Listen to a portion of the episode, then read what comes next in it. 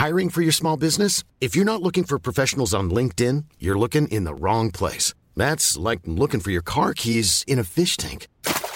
LinkedIn helps you hire professionals you can't find anywhere else, even those who aren't actively searching for a new job but might be open to the perfect role. In a given month, over 70% of LinkedIn users don't even visit other leading job sites. So start looking in the right place. With LinkedIn, you can hire professionals like a professional. Post your free job on linkedin.com slash people today. Bonjour, dans cet épisode, je vais vous parler de l'importance de la libération de la parole en entreprise. Je suis Gaël Châtelain-Berry, bienvenue sur mon podcast Happy Work, le podcast francophone le plus écouté sur le bien-être au travail. La communication est absolument essentielle au bon fonctionnement d'une entreprise et la libération de la parole en son sein est un facteur clé de réussite. Historiquement, en fait, de nombreuses organisations ont été caractérisées par une hiérarchie très rigide et une culture du silence où les employés se sentaient inhibés et ne pouvaient pas exprimer librement leurs idées ou leurs préoccupations. La loi du silence était la norme. Celles et ceux qui ont commencé, comme moi, à travailler au siècle dernier savent très bien de quoi je veux parler. Cependant, au cours des dernières décennies, de plus en plus d'entreprises ont compris l'importance de favoriser un environnement où la parole est libérée. Et pourtant, comme le montre le sondage que j'ai réalisé la semaine dernière sur mon compte LinkedIn, auprès de plus de 4000 personnes, il reste du chemin à parcourir. 44% des répondants pensent qu'ils ne pourraient pas tout dire à leur manager. Ça fait quand même beaucoup. Alors, pourquoi faut-il libérer la parole en entreprise? La libération de la parole en entreprise offre de nombreux avantages pour l'organisation. Tout d'abord, elle permet une meilleure circulation des idées. Lorsque les employés sont encouragés à s'exprimer librement, ils sont plus susceptibles de partager leurs idées novatrices, qu'elles soient bonnes ou pas bonnes, et ce qui peut conduire à des innovations et à des améliorations significatives. De plus, la libération de la parole favorise un environnement de travail inclusif où chacun se sent écouté et respecté.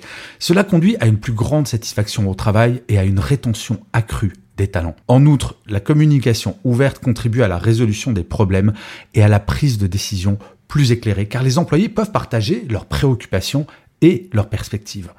Enfin, la libération de la parole renforce la confiance et l'esprit d'équipe au sein de l'entreprise, en favorisant la collaboration et en encourageant la transparence. Quel mot important que celui-là. Pouvoir m'exprimer si je rencontre une difficulté, c'est le début de la solution. Alors bien entendu, bien que la libération de la parole soit souhaitable, il existe souvent des obstacles à surmonter pour l'instaurer pleinement. Certains employés peuvent craindre les représailles ou le jugement s'ils s'expriment librement. La hiérarchie traditionnelle et les structures de pouvoir peuvent également inhiber la liberté de la parole. De plus, certaines cultures d'entreprise favorisent la conformité plutôt que l'expression individuelle. Il est donc nécessaire de mettre en place des mesures pour surmonter ces obstacles, tels que la sensibilisation, la formation à la communication efficace et la création d'un environnement de confiance. Il existe plusieurs méthodes efficaces pour favoriser la libération de la parole en entreprise. Tout d'abord, il est important de créer un climat de confiance en encourageant une communication ouverte et respectueuse. Les managers doivent jouer un rôle clé en étant à l'écoute des employés, en valorisant leurs idées et en reconnaissant leurs contributions. Bien entendu, former les managers à l'écoute active est absolument central. Les entreprises peuvent également mettre en place des outils et des plateformes de communication tels que des forums en ligne ou des sessions de remue-ménage, comme on dit, pour faciliter l'échange d'idées. De plus, il est essentiel de promouvoir une culture d'entreprise basée sur le feedback constructif et l'acceptation des erreurs afin que les employés se sentent en sécurité pour exprimer leurs opinions et prendre des initiatives. Lorsque la parole est libérée en entreprise, les résultats positifs ne tardent pas à se manifester. Les employés se sentent plus engagés et impliqués, ce qui se traduit par une augmentation de leur productivité et de leur loyauté. De plus, la libération de la parole renforce la cohésion et la collaboration entre les équipes en favorisant le partage des connaissances et la résolution collective des problèmes.